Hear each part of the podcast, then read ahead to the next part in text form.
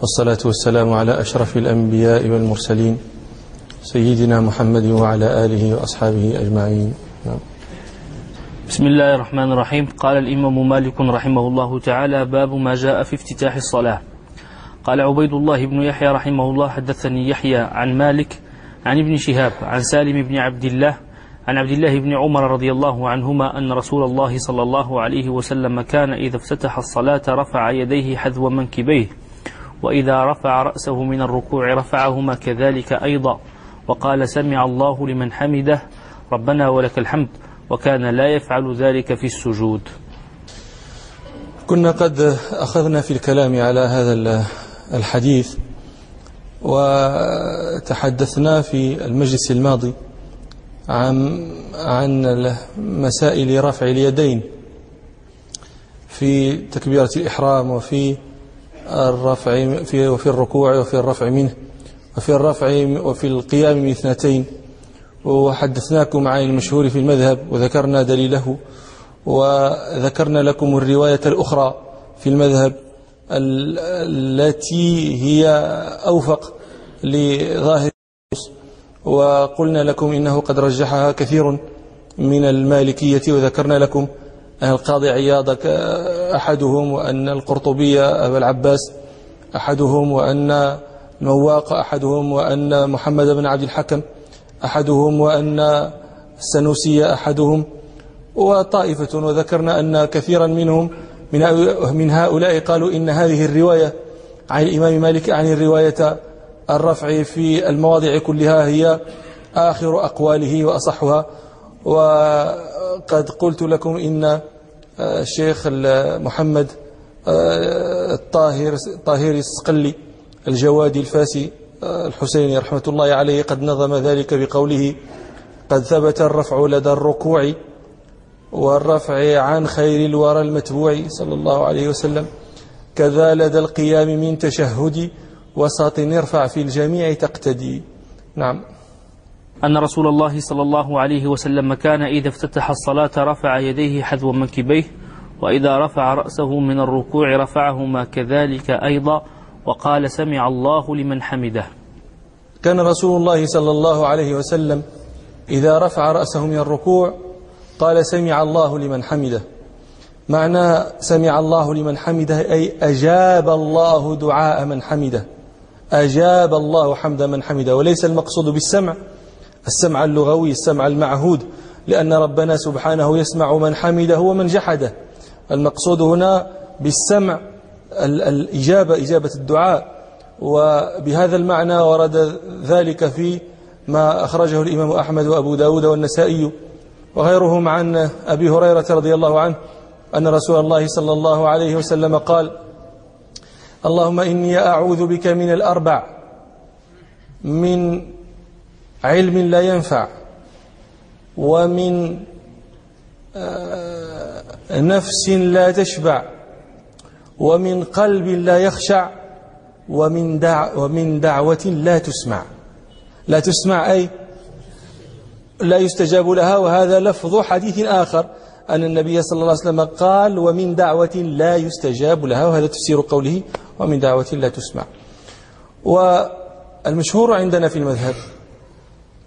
أن الإمام يقول سمع الله لمن حمده ولا يقول ربنا ولك الحمد تفضل قرابة هذه وقال سمع الله لمن حمده ربنا ولك الحمد ربنا ولك الحمد هكذا ورد في هذه الرواية وصح أيضا ربنا لك الحمد بلا واو وصح أيضا اللهم ربنا لك الحمد وبأي شيء آه، أتى المصلي يعني أجزاءه هذا من الاختلاف الجائز من اختلاف التنوع كما ذكرنا غير مرة وقول المصلي ربنا لك الحمد لك الحمد على ماذا على سماعك دعاء من دعاك سمع الله لمن حمده أجاب الله حمد من حمده ربنا ولك الحمد على إجابة دعوة الداعي أو ربنا لك الحمد على توفيقك للعبادة والمشهور عندنا في المذهب أن الإمام لا يقول ربنا ولك الحمد إنما الإمام يقول سمع الله لمن حمده فقط والذي يقول ربنا ولك الحمد هو المأموم وهو الفذ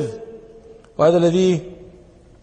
آه، قال فيه البشار آه، وفضلها الرفع لدى الإحرام كذاك تحميد سوى الإمام تحميد أي سمع الله لمن حمده آه، عفوا كذاك تحميد أي ربنا ولك الحمد هذه يقولها من سوى الإمام يعني المقتدي والفذ هذا ما الأقسام المصلي المصلي إما إمام وإما مقتد وإما فذ منفرد فالإمام لا يقول ربنا ولك الحمد والدليل على هذا الذي هو مشهور ما رواه البخاري عن رفاعة بن رافع الزرقي رضي الله عنه أنه قال كنا نصلي وراء النبي صلى الله عليه وسلم فلما رفع رأسه من الركعة قال سمع الله لمن حمده فقال رجل وراءه ربنا ولك الحمد حمدا كثيرا طيبا كحمدا طيبا مباركا فيه فلما انصرف قال رسول الله صلى الله عليه وسلم من المتكلم فقال رجل أنا فقال رسول الله صلى الله عليه وسلم رأيت بضعة وثلاثين ملكا يبتدرونها أيهم يكتبها أول الشاهد هو قول رفاعة أن النبي صلى الله عليه وسلم لما رفع رأسه من الركعة قال سمع الله لمن حمده ولم يذكر غير ذلك ويستدل للمشهور أيضا ما رأه الشيخان عن أنس رضي الله عنه أن رسول الله صلى الله عليه وسلم قال إنما جعل الإمام ليؤتم به فإذا كبر فكبروا وإذا ركع فاركعوا وإذا رفع فارفعوا وإذا قال سمع الله لمن حمده فقولوا ربنا ولك الحمد ولم يذكر النبي صلى الله عليه وسلم ذكرا للإمام غير التسميع ويستدل لذلك أيضا بما رواه الشيخان عن أبي هريرة رضي الله عنه أن رسول الله صلى الله عليه وسلم قال إذا قال الإمام سمع الله لمن حمده فقولوا ربنا لك الحمد فإنه من وافق قوله قول الملائكة غفر له ما تقدم من ذنبه ففي هذه الأحاديث وأنتم رأيتم أنها كلها في الصحيح آه، أن النبي صلى الله عليه وسلم لم يذكر أو لم يبين أن الإمام يذكر شيئا إلا قوله سمع الله لمن حمده ولذلك قال المالكية بناء على ما سمعتم إن الإمام يقول سمع الله لمن حمده فقط ولا يقول ربنا لك الحمد ولكن هنا هذا الحديث في الموطأ ومن رواية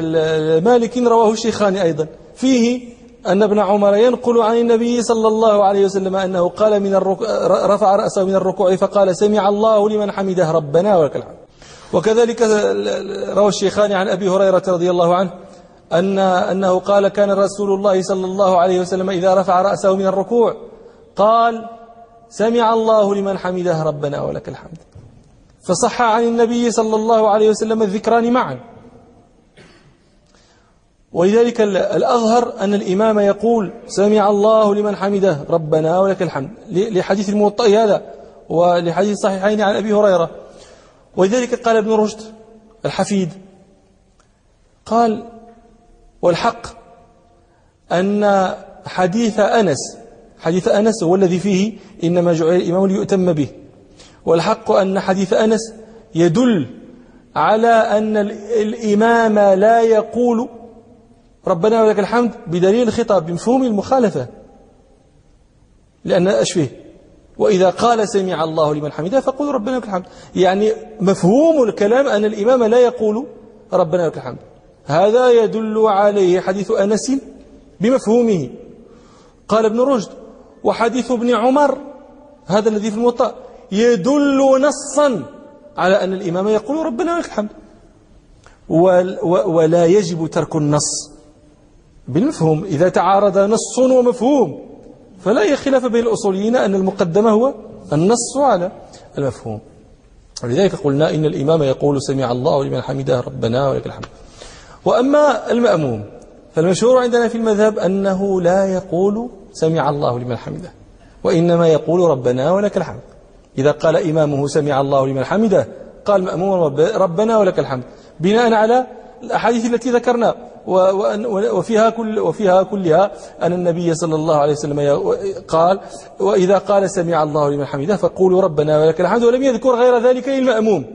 انتبهوا أنا أقول مأموم ولا أقول فذ المنفرد هذا يقول يقولهما معا وذهب بعض العلماء إلى أن المأموم يقول سمع الله لمن حمده ربنا ولك الحمد أيضا وهذه المسألة محل نظر ليست في الظهور كالأولى لماذا؟ لأن لأن لأن موضع الخلاف حديث أنس حديث أنس يدل بعمومه على أن المأموم يقول سمع الله لمن حمده لأن النبي صلى الله عليه وسلم قال فيه إنما جعل الإمام ليؤتم به فهذا العموم في قوله إنما جعل الإمام ليؤتم به هذا العموم يؤخذ منه أنه إذا قال سمع الله لمن حمده تقول سمع الله لمن حمده لأنه جعل لتأتم به ويدل بمفهومه على أن المأموم لا يقول سمع الله لمن حمده لأنه فيه وإذا قال سمع الله لمن حمده فقولوا ربنا لك الحمد هذا مفهوم اش تعارض هنا تعارض هنا عموم ومفهوم القاعدة عند الأصوليين أنه إذا تعارض مفهوم وعموم فالمقدم العموم لكن أحياء العموم ليس كله درجة واحدة في القوة مثلا العموم العام الذي لم يدخله تخصيص هذا أقوى من العام الذي دخله التخصيص وحديث أنس من هذا القبيل هو من العمر الذي دخل التخصيص إنما جعل الإمام ليؤتم به فإذا كان الإمام مسافرا ومن يأتم به مقيمين فإنهم لا يصلون ركعتين وينصرفون مفهوم فهذا من من الصور التي خصصت من هذا الحديث حديث أنس من العام المخصوص فحينئذ عندنا تعارض بين عام مخصوص ومفهوم وهذا محل ترداد نظر ومحل اجتهاد ولذلك قال ابن رشد آه، وهذا لعمري موضع اجتهاد قد يكون بعض دلالة بعض دليل الخطاب أقوى من بعض العموم أحيانا وهذا في المسألة يعني آه، مترددة قابلة للنظر وليست عندي في الظهور كالأولى وعلى كل حال فإن أكثر من أهل العلم يقولون إن المأموم لا يقول سمع الله لمن حمده على ظاهر حديث ابن عمر وغيره نعم وكان لا يفعل ذلك في السجود وكان لا يفعل ذلك في السجود ذلك يعود على ماذا على رفع الأيدي كان يرفع يديه في الركوع وإذا رفع من رأسه من الركوع رفع أيضا ولا يفعل ذلك في السجود فإذا إذا إذا خر المصلي للسجود لا يستحب له رفع يديه وكذلك إذا قام من السجود إلى الجلسة أو قام من السجود إلى إلى إلى الركعة التي تليها فلا لا لا, لا يستحب له رفع الأيدي على أنه قد ورد بعض العمومات عن النبي صلى الله عليه وسلم أنه كان يرفع يديه مع كل تكبيره وورد مثل ذلك عن بعض الصحابة ولكن هذه عمومات قد تحتمل التخصيص وتحتمل أنه ربما فعل ذلك مرة مرة ولكن الأكثر من من المنقول من صفة صلاته صلى الله عليه وسلم أنه كان لا يفعل ذلك في السجود على حديث ابن عمر هذا نعم قال عبيد الله بن يحيى رحمه الله حدثني عن مالك عن ابن شهاب عن علي بن حسين بن علي بن أبي طالب أنه قال كان رسول الله صلى الله عليه وسلم يكبر في الصلاة كلما خفض ورفع فلم تزل تلك صلاته حتى لقي الله الإمام مالك رحمه الله عقد هذا الباب للاستفتاح في الصلاة ولم يذكر دعاء الاستفتاح الدعاء الذي يكون بين تكبيرة الإحرام وقراءة الفاتحة لم يذكره مع أن هذا الباب معقود لافتتاح الصلاة فدل ذلك على ما تعلمون من أن المذهب عندنا أن القراءة قراءة الفاتحة متصلة بتكبيرة الإحرام لا يتخلل بينهما شيء أو لا يتخللهما شيء والمشهور عندنا في المذهب أن دعاء الاستفتاح مكروه وهذا الذي آه، آه، قال الشيخ خليل رحمه الله آه، وكره بفرض كدعاء بعد قراءة كدعاء قبل قراءة واش هو الدعاء قبل القراءة ودعاء الاستفتاح قال بشار وكره الدعاء بالإحرام أو بعده أي أو بعد الإحرام قبل القراءة هذا مكروه الأصل في ذلك وهذا هو القول المشهور عندنا في المذهب والأصل فيه ما رواه ابن القاسم في المدونة أن الإمام مالكا رحمه الله كان لا يرى هذا الذي يقوله الناس سبحانك اللهم وبحمدك أشهد سبحان شنو سبحانك اللهم وبحمدك وتبارك اسمك وتعالى جدك ولا إله غيره قال ابن القاسم كان الإمام مالك لا يرى هذا الذي يقوله الناس سبحانك اللهم وبحمدك وتبارك اسمك وتعالى جدك ولا إله غيرك وكان لا يعرفه فلذلك حكم المالكية في, في, في, في مشهور قولهم بناء على ما نقل ابن القاسم عن الإمام أن دعاء الاستفتاح مكروه ولذلك قال يعني هذا تجدون مثلا شراح المختصر الدردير لما ذكر لما لما تحدث في شرحه الكبير عن عما ذكرت لكم من قول الشيخ خليل وكره كدعاء قبل قراءة قال و آه، ولو بسبحانك اللهم وبحمدك لماذا يقول ولو بهذا لأن هذا ثابت عن النبي صلى الله عليه وسلم ويكره ولو بهذا الذكر لماذا قال للعمل لأن العمل في العمل المدني عمل أهل المدينة جرى على خلاف ذلك جرى على ترك الاستفتاح هكذا يقول الدردير وتبع على ذلك جماعة الشيخ عليش هذا أحد أعلام متأخري المالكية من, من, من المصريين في شرحه على مختصر الشيخين ذهب هذا المذهب أيضا وقال ولو بسبحانك اللهم آه، للعمل ولو صح به الحديث إذا أنتم ترون أن المالكية لم ينكروا وجود أحاديث تدل على مشروعية الاستفتاح هم يثبتونها حديث الاستفتاح حديث عائشة في الاستفتاح حديث أبي هريرة في الاستفتاح وغيرها هذان الحديثان حديث عائشة وحديث أبي هريرة مذكوران في الصحيحين وكثير جدا من المالكية شرحوا الصحيحين فيعني هذه الأحاديث يعرفونها ويعلمونها ويحفظونها ويدرسونها ويسندون بها ولكن من جرى على المشهور من المذهب لا يقول بها لماذا؟ لما ذكر الدردير وغيره من أن سبب ذلك جريان العمل في أهل في في المدينة عند أهل المدينة على ترك الاستفتاح وأنتم تعلمون أن من أصول المذهب المالكي أن العمل عمل أهل المدينة إذا جرى على شيء فإنه يقدم يعني وعارضه ذلك حديث صحيح حديث آحاد طبعا ولو كان في الصحيحين فإن عمل أهل المدينة يقدم على ما في الصحيحين لماذا؟ احنا ذكرنا لكم لما تحدثنا عن عن مسائل الأذان إن العمل المتواصل المستمر هذا في منزلة المتواتر والمتواتر إذا عارضه أحد وإن كان في المتفق عليه فإنه لا يقوى عليه ويقدمون المتواتر أنتم ترون أن المالكية لم ينكروا وجود أحاديث تدل على مشروعية الاستفتاح وإنما قال بعضهم إن العمل جرى على ترك الاستفتاح أنا الآن التساؤل الذي أتساءله هل فعلا جرى العمل عند أهل المدينة بترك الاستفتاح نحن لا نناقش الأصل أن العمل عمل أهل المدينة إذا عارضه الحديث الصحيح فالعمل مقدم هذا هذا موضوع يعني قد يناقش فيه له محل يناقش فيه نحن نسلمه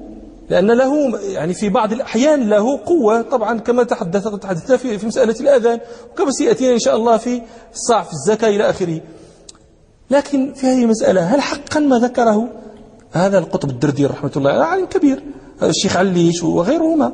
من أن العمل في المدينة كان على ترك الاستفتاح هل هذا صحيح؟ نحن عندنا الآن المراجع كثيرة جدا تبين لنا هذا الذي كان يعمله أهل المدينة والواقع أنه عندما استعرضنا كتب الرواية استعراضا ليس بالطويل وجدنا أن من بني عمل أهل المدينة على قولهم وفعلهم وفتواهم وقضائهم كانوا يستفتحون في الصلاة كانوا يذكرون دعاء الاستفتاح في الصلاة الآن عندما يقال عمل أهل المدينة يجب أن تفهموا أن أهل المدينة لهم عمود لهم أطواد الآن عندما نتحدث عن سعيد بن المسيب ونقول كان خير أهل زمانه في المدينة لماذا كان أعلمهم؟ قالوا لأنه كان أعلم الناس بقضاء عمر عمر هذا طود من الأطوال لا يمكن أن يتحدث عن عمل أهل المدينة إذا كان عمر يعني إذا كان عمل عمر رضي الله عنه يجري بخلاف ما قالوا ابنه عالم زمانه أيضا كذلك يعني علم عمر وعلم ابنه من أبرز ما بني عليه عمل أهل المدينة فوجدنا أن عمر كان يقول دعاء الاستفتاح وابن عمر كان يقول دعاء الاستفتاح فكيف يس... كيف يتصور عمل أهل المدينة على ترك دعاء الاستفتاح ومن يعني ومن يعتمد عليه وينقل قوله وفعله وقضاؤه لإثبات عمل أهل المدينة عمر وابنه رضي الله عنهما يستفتحان مثلا روى ابن أبي شيبة عن الأسود بن يزيد أن قال كبر عمر ثم قال سبحانك اللهم وبحمدك شهد وتبارك اسمك وتعالى جدك ولا إله غيرك بل إن عمر رضي الله عنه لم يقنع أن يستفتح لنفسه حتى كان يعلم ذلك الناس روى عبد الرزاق في مصنفه عن عكريمة بن خالد أن عمر بن الخطاب كان يعلم الناس أول الناس الذين يعلم عمر بن الخطاب من هم؟ هم الذين يسكنوا بين ظهرانيهم أهل المدينة كان يعلم الناس إذا قام الرجل للصلاة أن يقول سبحانك اللهم وبحمدك وتبارك اسمك وتعالى جدك ولا إله غيرك ورد مثل ذلك عن ابن عمر ابنه روى مسلم في صحيحه عن ابن عمر رضي الله عنهما قال كنا نصلي مع رسول الله صلى الله عليه وسلم فقال رجل الله أكبر كبيرا والحمد لله كثيرا وسبحان الله بكرة وأصيلا وهذه من من صيغ من أدعية الاستفتاح هذه فلما انصرف قال رسول الله صلى الله عليه وسلم من القائل كلمة كذا وكذا فقال رجل من القوم أنا فقال صلى الله عليه وسلم عجبت لها فتحت لها أبواب السماء فقال ابن عمر فما تركتهن منذ سمعت رسول الله صلى الله عليه وسلم قال ما قال إذا لا يتصور لعمل لأهل المدينة عمل مبني على خلاف ما ذهب إليه عمر وابنه هذا لا يتصور ولذلك بقي لنا أن نفهم ما معنى قول ابن القاسم كان مالك لا يرى هذا الذي يقوله الناس أنا أقول لكم إن هذا النقل الذي نقله ابن القاسم يبين أن أهل المدينة كانوا يستفتحون ولم يكونوا يتركون الاستفتاح اش يقول ابن القاسم قال ابن القاسم وكان مالك لا يرى هذا الذي يقوله الناس واش يقولون الناس سبحانك اللهم وبحمدك وتبارك يعني الناس يقولون ما كان عمر يعلمه أباءهم عمر هادشي كان يعلمهم علمه علمه آباءهم فتلقفه الأبناء عن الآباء وأدركه مالك وكان الناس يقولون أه، واضحة كان ما وكان قال ابن القاسم وكان مالك لا يرى هذا الذي يقوله الناس أن أو أو أن يعني عندما يقول ابن القاسم الناس من أدخل من أول الناس دخولا في هذا هم أهل المدينة إذا ما معنى هذا؟ ما معنى كان لا يرى مالك؟ أنا أنبه المت... طلبة الفقه إلى شيء وقفت عليه بيدي أن المتأخرين من أصحابنا عندما يرون قولا مشهورا أو غير مشهور والغالب أن يكون مشهورا يخالف حديثا وذلك الحديث غير قابل للتأويل يقولون إنما ترك الحديث لأجل عمل أهل المدينة والإمام مالك نحن الآن باستقراء الموطأ وباستقراء الأسمعة في, في, في, في العتبية وفي نوادر ابن أبي زيد وغيره وغير ذلك من الكتب إذا كان العمل عند أهل المدينة على شيء الإمام مالك يفصح عنه أنا ما قالش الإمام مالك بلي رأى عمل أهل المدينة كذا فماذا يفعل المتأخرون المالكية عندما يرون أو بعض المتأخرين عندما يرون أن ما ذهبوا إليه أو القول المشهور عندنا في المذهب يخالف حديثا صحيحا يقولون إنما ترك الحديث لأجل العمل من أين لكم أنه العمل هذا القضية صار العمل مفزعا عندما لا يو... عندما لا لا يقدرون على إبداء شيء يقاوم الحديث الصحيح يقول لك العمل مثل هذه العمل شكون قال لكم العمل الآن نحن طبعا شيخ الدردير هذا كان يقال فيه القطب الدردير عالم كبير جدا وأنا ذكرنا بعض العلماء كان شيوخهم يقولون لهم احفظوه احفظوه الشرح الكبير ديال الدردير يعني المختصر الشيخ شرح شروحا كثيرة لكن الشيخ الشرح الدردير له حيثية له ميزة على غيره فكان الشيوخ عندنا في المغرب يأمرون طلبتهم بحفظ الشرح الكبير شيخ الترتيب ولكن لا إله إلا الله يعني آه، الإحاطة بالعلم هذا شيء لا يستطاع فإذا بقي لنا ما معنى قول الإمام مالك كان لا يرى الذي أقول أنا والله أعلم أنه كان لا يرى هذا الذي يقوله الناس كان لا يراه واجبا كان لا يراه فرضا كان الإمام مالك لا يراه أو يكرهه خشية أن يعتقد الناس وجوبه فيوجبونه ولماذا سيعتقدون وجوبه لأنه وقع بين واجبين دعاء الاستفتاح وقع بين واجبين بين تكبيرة الإحرام وقراءة الفاتحة وكلاهما ذكر قولي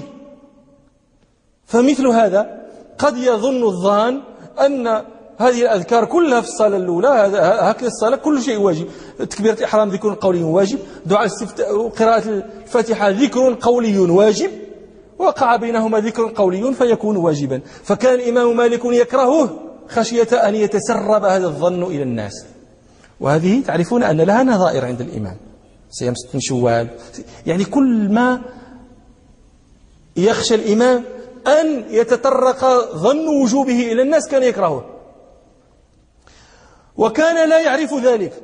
عندما تقرأ يعني قول ابن القاسم كان الإمام مالك لا يرى هذا الذي يقوله الناس أي لا يراه واجبا وكان لا يعرف ذلك تمام الكلام وكان لا يعرف ذلك من فهم أن وكان لا يعرف ذلك أي كان يجهله هذا غريب جدا يعني لا يمكنك أن تفسر وكان لا يعرف ذلك أي كان يجهله لماذا لا يمكنك أن تفسرها هكذا لأن الإمام مالك كان يقول ذلك الدعاء كان يذكر به هو في خاصة نفسه فإذا كيف كان كان يجهلوه كان يقولوه كان كان لا يعرفه ما معنى كان لا يعرفه كان لا يعرفه في الفرائض وضحت وكيف قلنا هذا لأن ابن شعبان في مختصر له في الفقه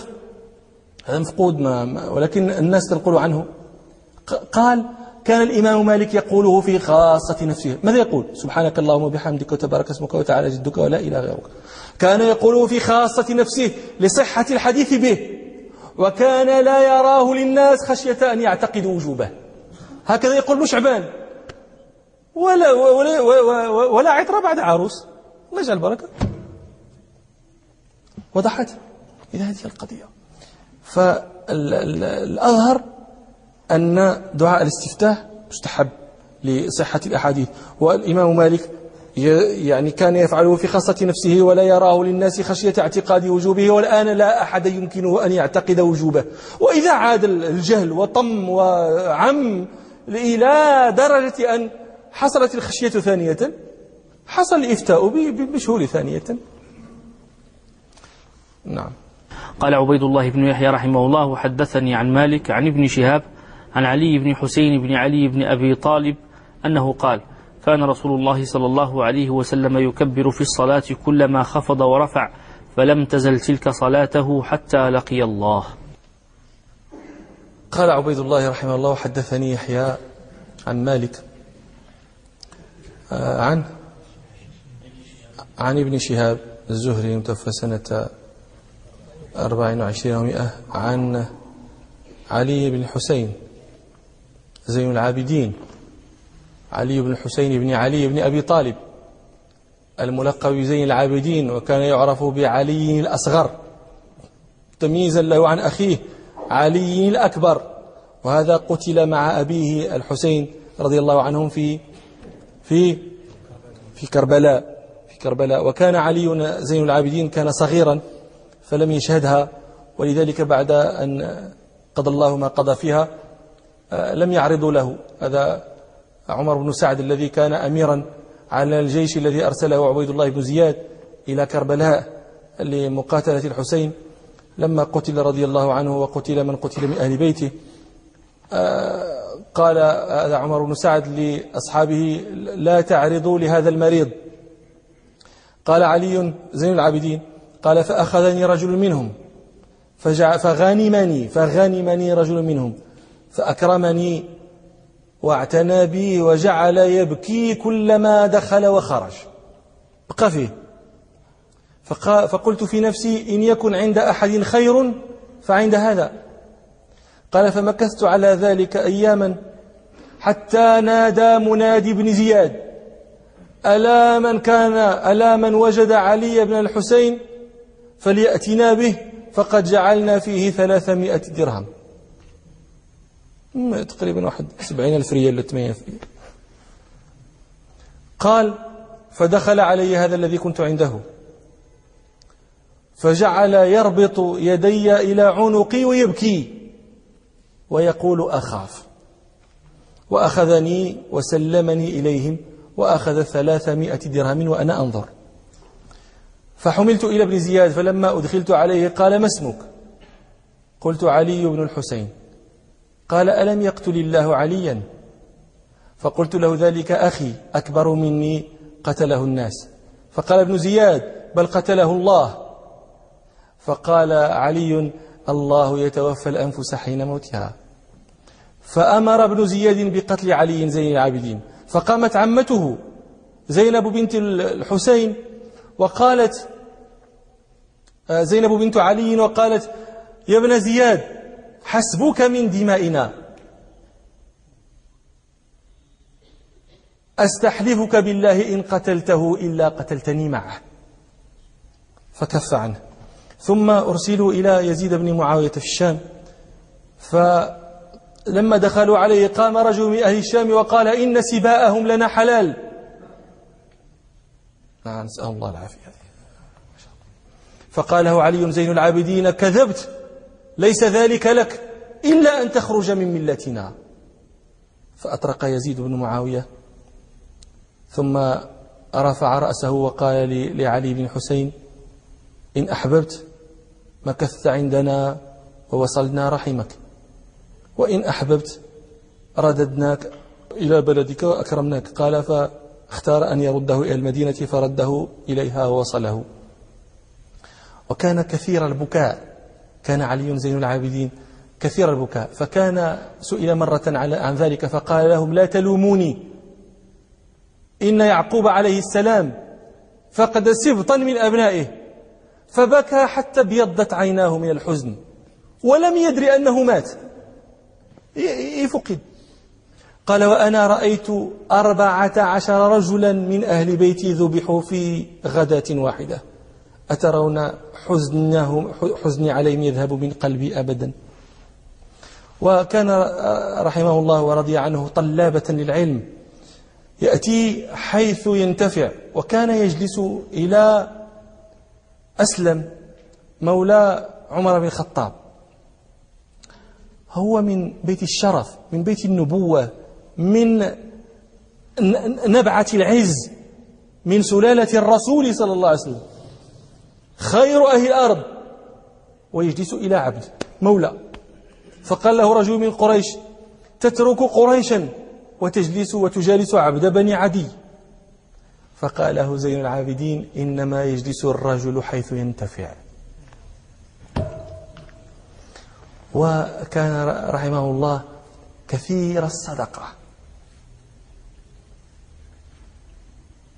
قال بعض أهل المدينة لم نفقد صدقة السر حتى مات زين العابدين يعني بيوت من أهل المدينة يأتيهم طعامهم وتأتيهم ميرتهم ولا يدرون من ينفق عليهم فلما مات علي انقطع ذلك فعلم أنه هو صاحبهم وكان يقول إني لا أستحي أن, أن أست... إني أستحي لأخ من إخواني أن أسأل له الجنة وأبخل عليه بالدنيا يدعي معاه الله يدخلك الجنة الله يعطيك الله يفعل لك ويقول لي أرى يقول لي والله قضية إني أستحي أن لأخي من إخواني أن أسأله الجنة وأبخل عليه بالدنيا حتى إذا كان يوم القيامة قيل لي لو كانت الجنة بيدك لكنت بها أبخل وأبخل وأبخل وكان يقول السادة سادة الناس في الدنيا الأسخياء وسادة الناس في الآخرة أهل الدين والفضل والعلم لأن العلماء ورثة الأنبياء وكانت له المواقف المشهورة مع من يدعي التشيع لأهل البيت جاءه مرة بعض أهل العراق وجلسوا إليه وذكروا أبا بكر وعمر فنالوا منهما وهو يسمع ثم ذكروا عثمان فتوسعوا ما شاءوا في النيل منه والذم له فقال لهم أأنتم ممن قال الله فيهم للفقراء المهاجرين الذين أخرجوا من ديارهم وأموالهم يبتغون فضلا من الله ورضوانا وينصرون الله ورسوله أولئك هم الصادقون قالوا لسنا منهم قال أفأنتم من الذين قال الله فيهم والذين تبوأوا الدار والإيمان من قبلهم يحبون من هاجر إليهم ولا يجدون في صدورهم حاجة مما أوتوا ويؤثرون على أنفسهم ولو كان بهم خصاصة ومن يوق شح نفسه فأولئك هم المفلحون قالوا لسنا منهم قال أما أنتم فقد تبرأتم من الفريقين أن تكونوا منهم وأما أنا فأقسم أنكم لستم من الفريق الثالث الذين يقول قال الله فيهم والذين جاءوا من بعدهم يقولون ربنا اغفر لنا ولإخواننا الذين سبقونا بالإيمان ولا تجعل في قلوبنا غلا للذين آمنوا ربنا إنك رؤوف رحيم قوموا عني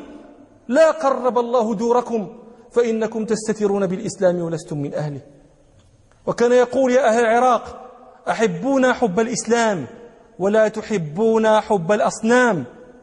فما زال حبكم بنا حتى بغضتمونا إلى الناس وكانت له مهابة عظيمة عز شامخ ذكروا قصته, قصته مع هشام بن عبد الملك مشهورة هشام بن عبد الملك حج في خلافة أبيه أو أخيه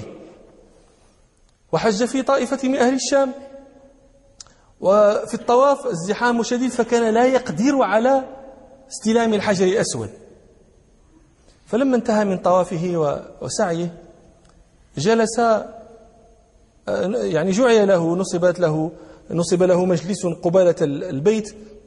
فجلس وأطاف به أصحابه من أهل الشام وكان فيهم الفرزدق الشاعر المشهور هو شاعر بني أمية فجاء رجل هو علي بن الحسين زين العابدين وكان من أجمل الناس صورة ومن أطيبهم ريحا فجعل يطوف فإذا دنا من الحجر الأسود وسع الناس له ليستلمه فرأى ذلك أهل الشام من هذا الذي يعظمه الناس أكثر من تعظيمهم لأخي الخليفة أو أخي الخليفة لابن الخليفة أو أخيه فقال بعض أهل الشام من هذا هشام بن عبد الملك يعرفه ولكنه كره أن يقول فلان في, في يعني ينطلق آه، إليه أهل الشام فقال لا أعرف لا أعرفه فقال فرزدق ولكني أعرفه فقال الشامي السائل من هو يا أبا فراس فقال قصيدته المشهورة هذا الذي تعرف البطحاء وطأته والبيت يعرفه يعني أنت ما تتعرفوش هذا بيت الله تعرفه البطحاء والدنيا والأرض والجبال هذا الذي تعرف البطحاء وطأته والبيت يعرفه والحل والحرم هذا ابن خير عباد الله كلهم وهذا النقي التقي الطاهر العلم إذا رأته قريش قال قائلها إلى مكارم هذا ينتهي الكرم ينمى إلى ذروة العز التي قصرت عن, مثل عن مثلها عرب الإسلام والعجم يكاد يمسكه عرفان راحته ركن الحطيم ركن الحطيم الحجر الأسود جاء إذا, إذا جاء يستلمه الحجر يكاد يمسك كف علي بن الحسين ماشي هو اللي الحجر هو غادي يكاد يمسكه عرفان راحته ركن الحطيم إذا ما جاء يستلم يغضي حياء ويغضى من مهابته فلا يكلم إلا حين يبتسم هذا ابن فاطمة إن كنت جاهله بجده أنبياء الله قد ختموا صلى الله عليه وسلم وليس قولك من هذا بضائره شكون هذا شكون هذا تقول شكون هذا كندرو كاين عيب ان مثل هذا في قومك وتقول ما نعرفوش وليس قولك من هذا بضائره العرب تعرف من انكرت والعجم مشتقه من رسول الله نبعته صلى الله عليه وسلم طابت عناصرها والخيم والشيم من معشر حبهم دين وبغضهم كفر وقربهم منجا ومعتصم يستدفع السوء والبلوى بحبهم ويسترب به الإحسان والنعم إذا إذا قيل من إذا إن عد أهل التقى كانوا أئمتهم أو قيل من خير أهل الأرض قيل هم أي الخلائق ليست في رقابهم لأولية هذا أو له نعم من يشكر الله يشكر أولية ذا فالدين من بيت هذا ناله الأمم فغضب هشام بن عبد الملك وحبس الفرزدق فهجاه الفرزدق طبعا الفرزدق سيج يعني هذا أمير ولكن هذاك راه شاعر الخليفة بنفسه هذه ولده ولا أخوه ولا ذاك راه شاعر الخليفة فهجاه ولما حبس الفرزدق لما حبس هشام بن عبد الملك الفرزدق بلغ ذلك علي بن الحسين فأرسل إلى الفرزدق باثني عشر ألف درهم وقال له عذير أبا فراس لو كان عندنا أكثر منها لبذلناه لك فقال له الفرزدق والله يا ابن بنت رسول الله ما فعلت ما فعلت إلا غضبا لله ورسوله وما كنت لأرزأ عنها عليها شيئا ما بغيتش فلوس فردها إليه علي زين العابدين وقال له قد علمت أن أهل بيت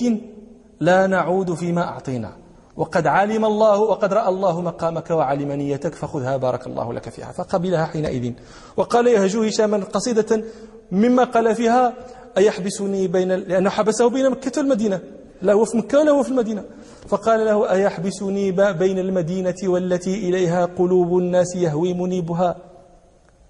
يقلب رأسا لم تكن رأس سيد وعينا له حول أباد عيوبها وقال الزهري سمعت عليا زين العابدين يناجي ربه ويحاسب نفسه ويقول يا نفس حتام بالدنيا غرورك والى عمارتها ركونك اما اعتبرت بمن مضى من اسلافك ومن غيبته الارض من الافك ومن فجعت به من اخوانك وذهبت به من اقرانك فهم في بطون الارض بعد ظهورها محاسنهم فيها بوال دواثر خلت دورهم منهم واقوت عراسهم وضمتهم تحت التراب الحفائر كم اخترمت ايدي المنون من قرون بعد قرون وكم غيرت الارض ببلاها وغيبت تحت ثراها وانت على الدنيا مكب منافس لخطابها فيها حريص مكافر على خطر تمسي وتصبح لاهيا أتدري بماذا لو عقلت تخاطر وإن امرأ يسعى لدنياه دائبا ويذهل عن أخراه لا شك خاسر وإلى مجلس آخر إن شاء الله سبحانك اللهم وبحمدك أشهد أن لا إله إلا أنت أستغفرك